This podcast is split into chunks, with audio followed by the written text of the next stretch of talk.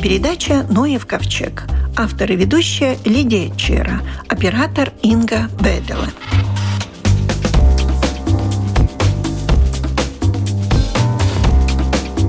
Организатор Большой Талаки Вита Яунземе. Я слышала, что вы сажаете какие-то счастливые деревья. Я знаю, что есть счастливые куры в свое время были, но счастливые деревья я не слышала. Что это за сорта такие? Мы создали новый тренд «Деревья счастья». И исполнение этого тренда в том, что когда человек или много людей сажает дерево, там нужно немножко поколдовать над ним мыслями, желаниями, и чтобы это дерево дало не только воздух, биологические какие-то бонусы, но чтобы это дерево исполнило наши же желания.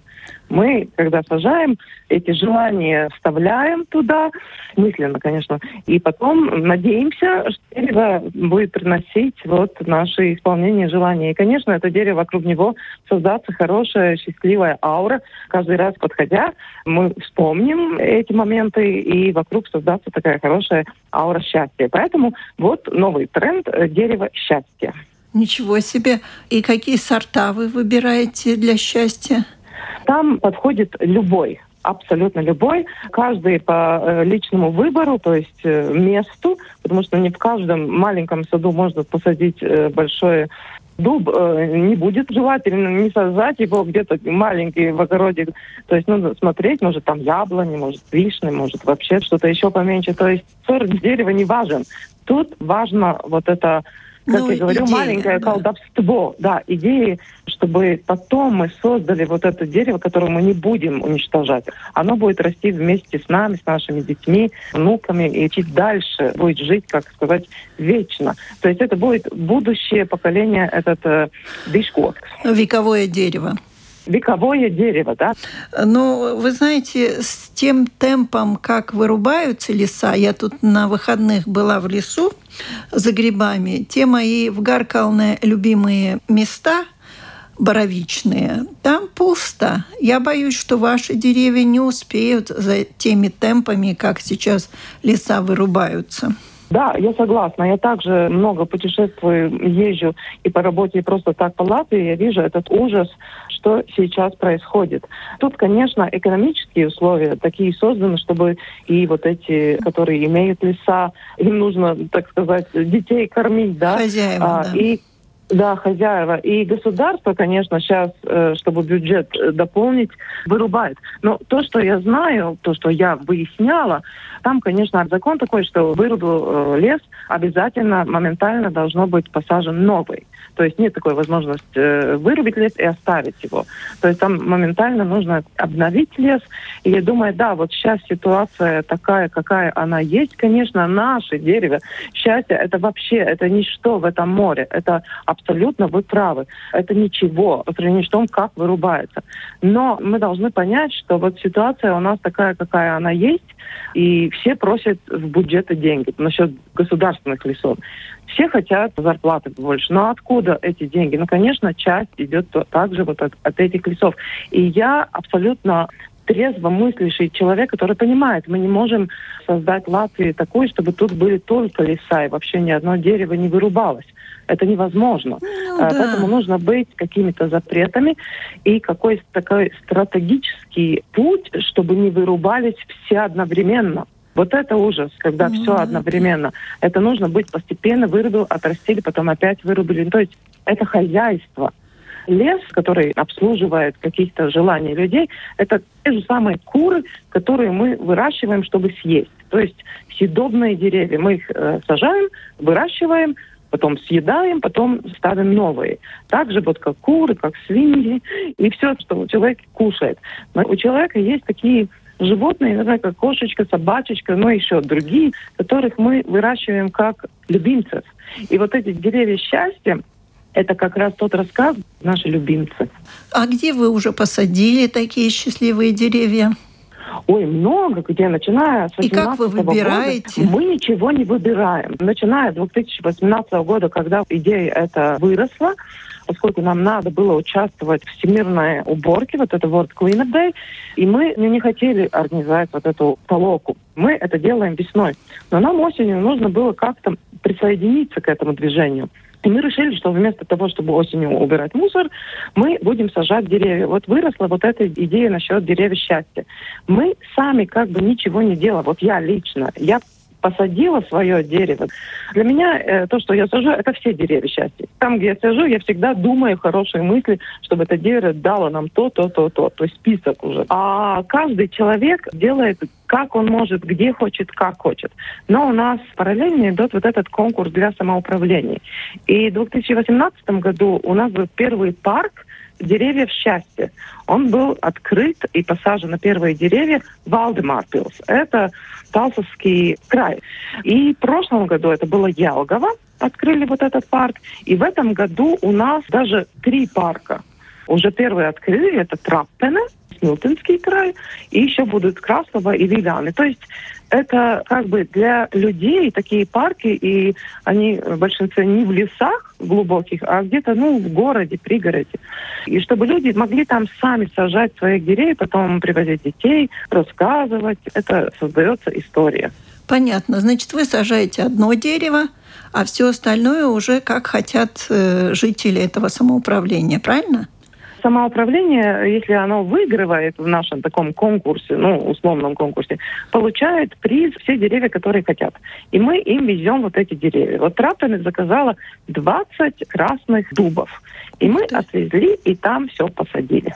Красные Например, дубы. вот такой пример. Я даже не знаю такие красные дубы. Это латвийские, Э, что ли? Это ну? дуб, который красится красными листьями. Кстати, Ух. очень красивый и в данный момент очень популярен в Латвии. Ну, Смилтонский край вообще полон деревьев, скажем, и лесов. Так что я Да, думаю, что да. красные дубы там просто разукрасят эту э, Да. местность. Да, эту обязательно. еще. И это Раптена, вы знаете, я даже не знала, что там э, родился Ояс Ватвец, наш великий поэт, и там очень красивое место, там парк уже вокруг, уже создан, то есть там очень-очень красиво. И вот эти все дубы красные, 20, которые э, сажали, и я один посадила, и Да. жители Траптена, Да. и госпожа президента Андер Левита, то есть они будут там расти, и я надеюсь, что они будут приносить счастье и успех этому месту. А это где-то около пруда вы посажали? Да, да, да. Я знаю этот пруд. Там красиво, но там уже есть деревья, и там есть уже дубы. Ну, красных, наверное, там все-таки нет. Да, но там было место предусмотрено для продолжения сажения, и мы там вот посадили. Очень красиво, кстати, сейчас там выглядит. Ну, и там надеюсь. было красиво. Там уже было, Было очень красиво, красиво, да. магически красиво. Но не Но хватало деревья, конечно, красных дубов. Ну, не красиво, да, не хватало красной краски. Да. Ясно. И в в перспективе куда поедете? Вот Краслова. Виляны выиграли еще. Мы в этом году трех самоуправлений поздравили, как бы выиграли и подарили им все, что они заказывали. Все. Я сейчас наизусть не помню, но там не были красные дубы, там было что-то другое. То есть они сами уже будут сажать, вряд ли я поеду, они сами с жителями там будут сажать, но чуть попозже они решили в конце сентября, так что что-то там будет, какое-то мероприятие. И это, так сказать, проект ваш долгосрочный, да? Да, ну насколько будет, наверное, длиться вот эта всемирная толока осенью, наверное, столько мы в Латвии будет тоже участвовать вот этим. Потому что я считаю, что два раза в год собирать мусор, мне кажется, это не этично, во-первых. И, во-вторых, мы вчера это делали, но могу сказать, что такое э, понятие, что осень, когда везде еще вот трава, и, в принципе, мусор не виден, в Латвии это очень сложно осенью что-то организовать. Это не качественная толока. Мы не видим этот мусор, мы не знаем, где он, нужно где-то там копаться. Если трава большая, вообще трудно выбрать это. То есть для нас весна для уборки мусора самая-самая хорошая. Осень сейчас как раз при потеплении климата осень очень хорошо, чтобы сажать деревья. Так что мы идем в руку с природой. Хотела поблагодарить то, что 17 сентября те, которые вышли и присоединились, просто каждому сказать большое спасибо. Потому что шаг за шагом идем в то направление, куда надо нам попасть. Здоровая зеленая Латвия. У микрофона была организатор Большой Талаки Вита Яунцами.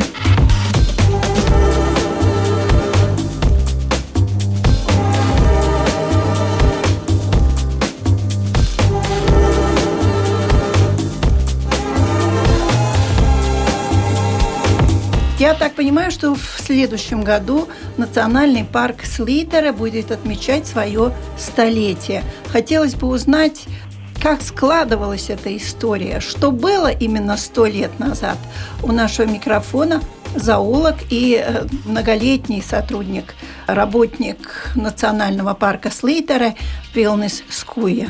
Так с чего все начиналось? Viss sākās ar to, cilvēki, mežonieki ievēroja, ka Slīteres mežs ir ļoti īpašs, jo viņš bija atstatus nos no visām lielajām apdzīvotajām vietām, un tā kā toreiz meža izstrādes tehnika nekāda nebija, bija zirgs un zāģis, tad uh, attiecīgi meži bija saglabājušies samērā neskarti.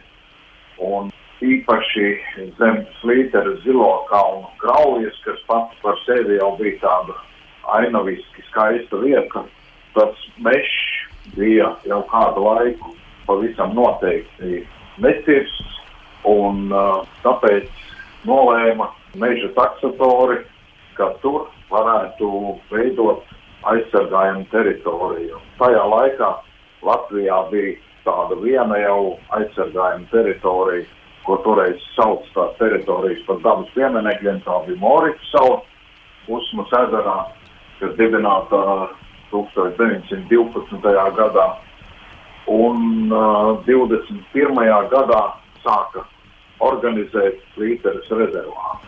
Slīteres rezervātu toreiz tā nesauca, viņu sauc par dabas pieminekli, un pēc dažu gadu darba 1923. gadā nodibināja Slīteres dabas pieminekli. Tajā laikā bija vēl dažas aizsargājumās teritorijas, tādas nelielas, bet Klīteres dabas piemineklis tomēr bija tāds liels objekts, jā, teiksim, Maurits salā sargājam pati Maurits salā vairāk kā 80 hektārus liela.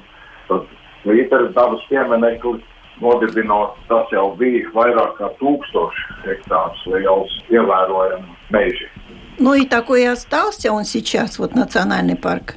Тысяча uh, гектаров? Nē, viņš ir pieaudzis savā platībā viņš pakāpeniski, faktiski viņš sāka augt pēc otrā pasaules kara, un tā viņa platība dažādu iemeslu dēļ tagad ir pieaugusi līdz vairāk kā 16 tūkstošiem hektāru, un tā kā viņš atradās tajā zonā, kas bija pierobežu zona padomu laikā, un tur cilvēku darbība un kustība vispār bija ierobežota.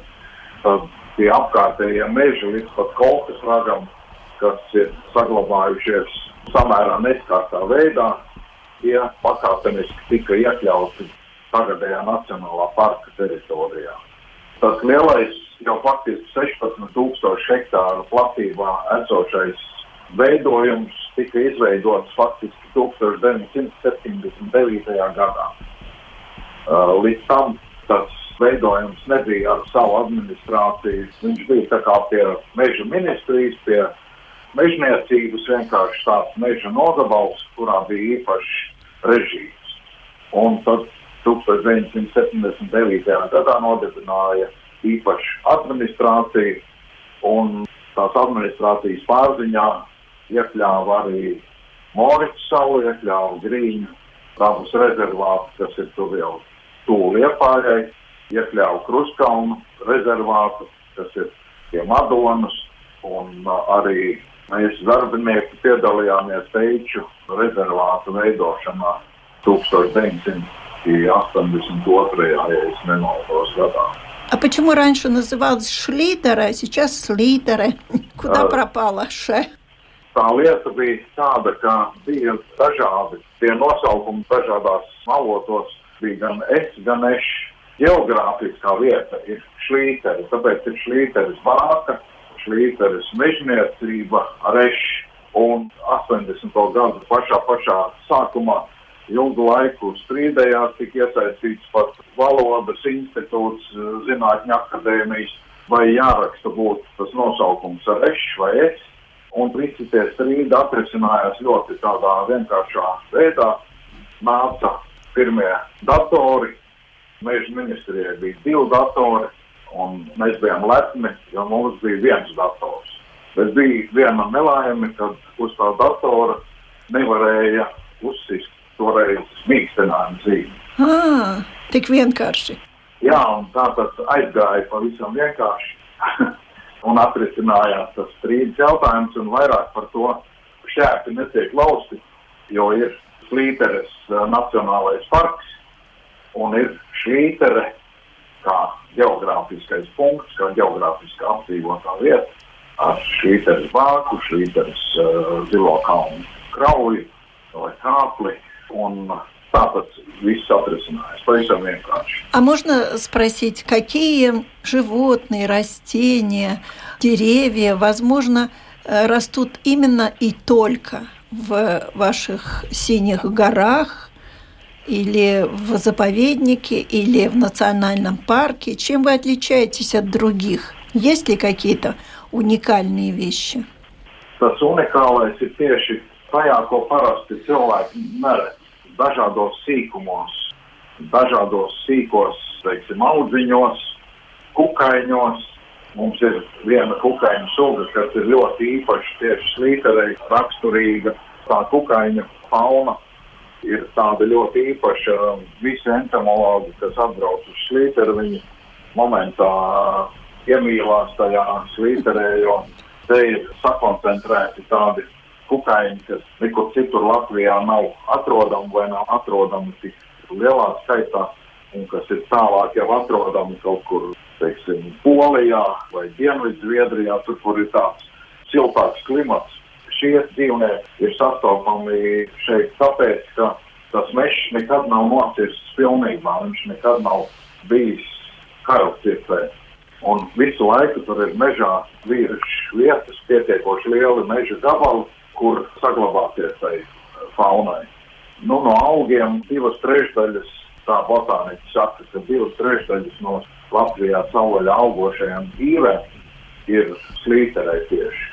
Vairāk tūkstoši īvju, un īvis aug tādās ģimenēs, tur ir vīrišķais koks un ir sievišķais, un tad tie bērni tur apkārt izsējās, pareizāk sakot, viņas izsēja putni, arī drusku pelis, bet galvenokārt putni, tās sēklas, jo tās sēklas pašas skaitās indīgas, lai gan ir tādi putni, kas viņu sēd, neskatoties uz to indīgumu, un tad ir tādi putni, kuri viņas norīja veselas, pēc tam tās nesagramātās sēklas atrīt un tādā veidā izplata tās sēklas.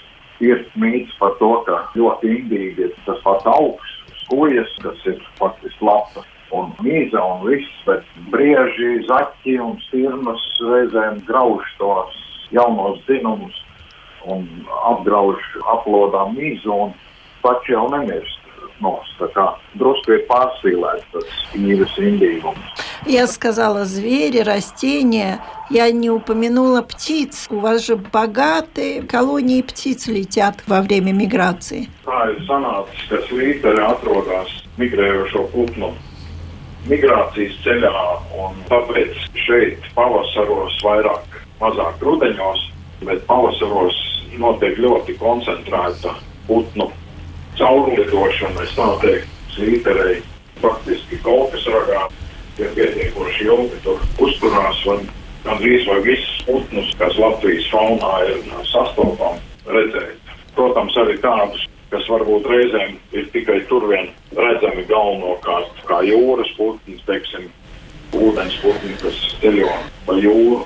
Ļoti unikāli, bet par tādiem lielākiem, teiksim, mugurkaulniekiem, par abiniekiem un putniem un zvēriem. Tad faktiski ja mums ir tas pats kas Latvijā, un viena no tādām lielākajām Latvijā mums ir gludenās čūskas atradne. Gludenā čūska ir Latvijā faktiski sastopama tikai gar Rīgas līča rietumu piekrasti un tur līdz ādažiem, bet viena no lielākajām atradnēm ir Slīteris Nacionālajā parkā. Tā ir viena no tādām mūsu parka vērtībām, kas ir tieši slīterei raksturīgs. еще осталось время, потому что в следующем году только празднование столетия парка будет. А в этом году будут какие-то мероприятия? Tūlītās būs faktiski ir jau izsludināts tāds, es viņu pat nesauktu par fotokonkursu, bet tāds pasākums, kurā cilvēki, kuriem ir slīperē uzņemtas fotogrāfijas, var iesūtīt savas tās fotogrāfijas, lai viņas tiktu izmantotas nekomerciāliem uh, nolūkiem, tas ir sociālajos tīklos vai ja viņas būs pietiekoši labā kvalitātē arī presē, publicēs. Tā ir tāda iespēja cilvēkam to savu fotogrāfiju tā kā padarīt publisku. Un Facebookā ir atrodama vietne, var sakot, dabas aizsardzības pārvaldes mājaslapā vai Slīteres Nacionālā parka kontā Facebookā ir atrodama vietne. Un tur ļoti vienkāršā veidā var vienkārši to savu izvēlēto bildi, kas ir uzņemta slīperē, īpaši pēdējo gadu laikā, bet es domāju, ka būtu interesanti arī tādas bildes no senākiem laikiem. Tā kā, ja vien ir saglabājusies, tas būtu ļoti fēni, ka viņi varētu padalīties ar tām bildēm Tā kā tas tiks izmantots nekomerciāliem nolūkiem, tad, eh, protams, ka nekāda honorāra maksa nebūs, bet autora vārds tiks saglabāts un tiks redzamā vietā publicēts, eh, ja tā bilde tiks izmantota un tādā veidā. Un Jā. varbūt tā mēs arī kādu interesantu mirkli redzēsim. Я знаю, что Вилнис Куя сам уникальный фотограф. Nu, jā, man ir vienkārši, jo es esmu te uz vietas, bet tad, kad es sāku skatīties, kas man ir, tad man, piemēram, ir ļoti maz tādu ainavu un tās kultūra vides un tā tālāk, jo es fiksēju tikai to, kas mežā un kas mežā kust vai, vai lido. Tā kā tas nav tik vienkārši, bet reizēm jau ejot uh, vienkārši pa kādu dabas taku, teiksim, pa Pētera ezeru dabas taku, gadās vienkārši kaut ko redzēt tādu, vai vienkārši ir ļoti laba gaisma un, un ļoti smuki viss izgaismots un cilvēks uzņem bildi un, un viņa tiešām ir kolosāli tāda, kas profesionālam fotogrāfam varbūt tur būtu nedēļa jāskraida ar fotoaparātu katru dienu uz to vietu, lai viņš tur dabūtu tādu attēlu. Tā kā mēs ceram uz to, ka būs atsaucība un pārējiem arī būs interesanti ieraudzīt to, ko, teiksim, kāds cilvēks ir пефиксējis кādreiz. Спасибо большое за интервью. У нашего микрофона был многолетний сотрудник Национального парка Слитера Вилнес Скуя.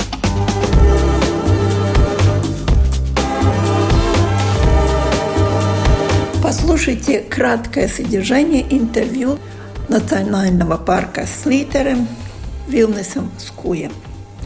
Все началось с того, что знатоки отметили Слитерский лес как реликтовый.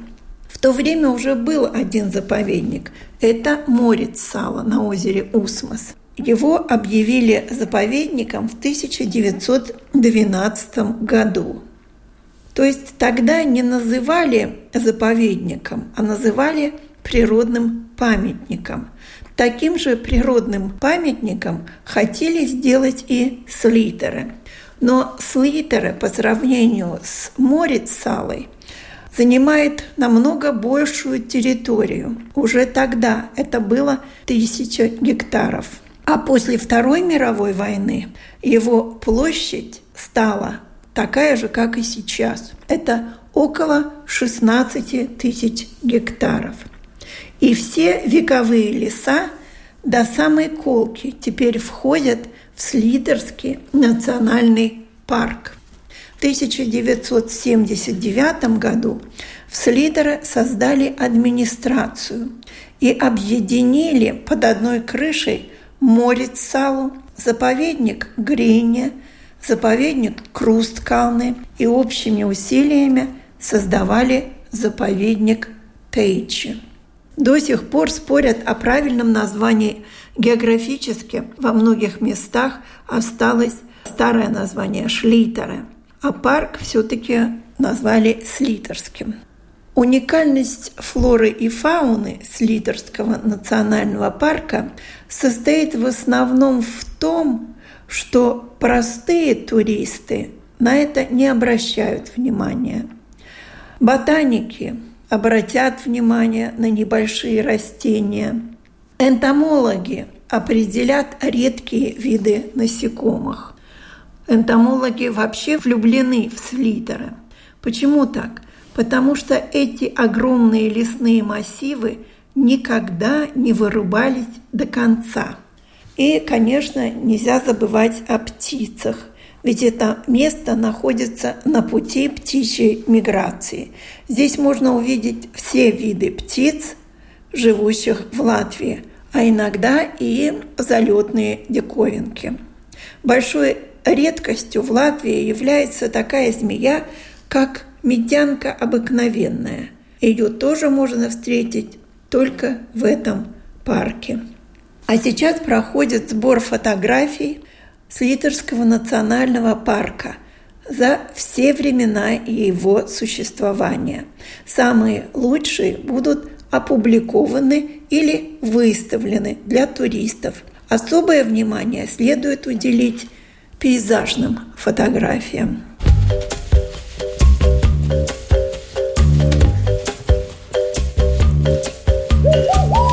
Экологические новости со всего света.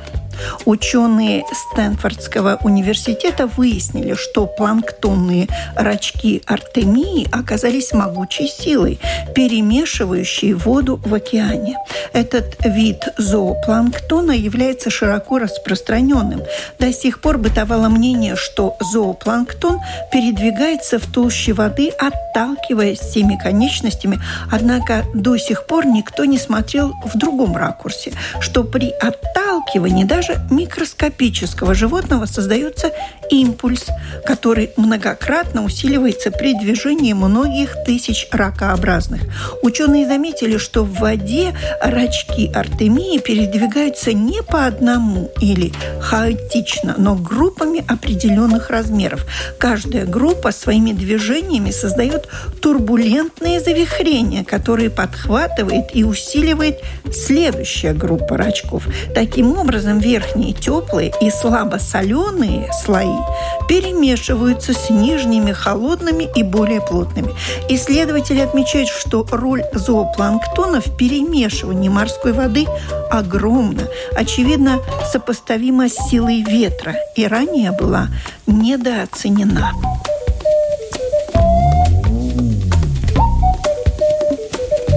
Морские биологи обнаружили крупные частицы пластикового мусора в пищеварительной системе медуз. Находки в очередной раз подтверждают, что пластик включается в пищевые цепи морских экосистем на самых разных уровнях. Микроскопические полимерные волокна и частицы мусора были найдены в составе зоопланктона в кишечниках рыб. Однако морские животные сталкиваются не только с микрочастицами, но и с крупным мусором. Эпизоды проглатывания крупных фрагментов пластикового мусора были зарегистрированы более чем для 200 видов позвоночных животных.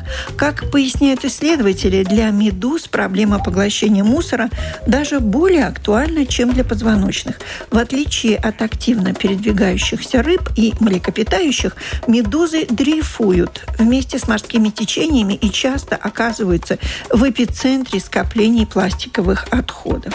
Таким образом, поглощение пластика медузами в конечном итоге приводит к распространению его выше выше по пищевой цепи и активному включению в экосистемы. Европа. Британская библиотека выложила в открытый доступ записи звуков дикой природы, которые были сделаны в 30-е, 50-е годы 20 века. Большинство этих записей были доступны слушателям того времени на граммофонных пластинках. Несмотря на давность записей, качество звука очень хорошее. Это были экологические новости со всего света.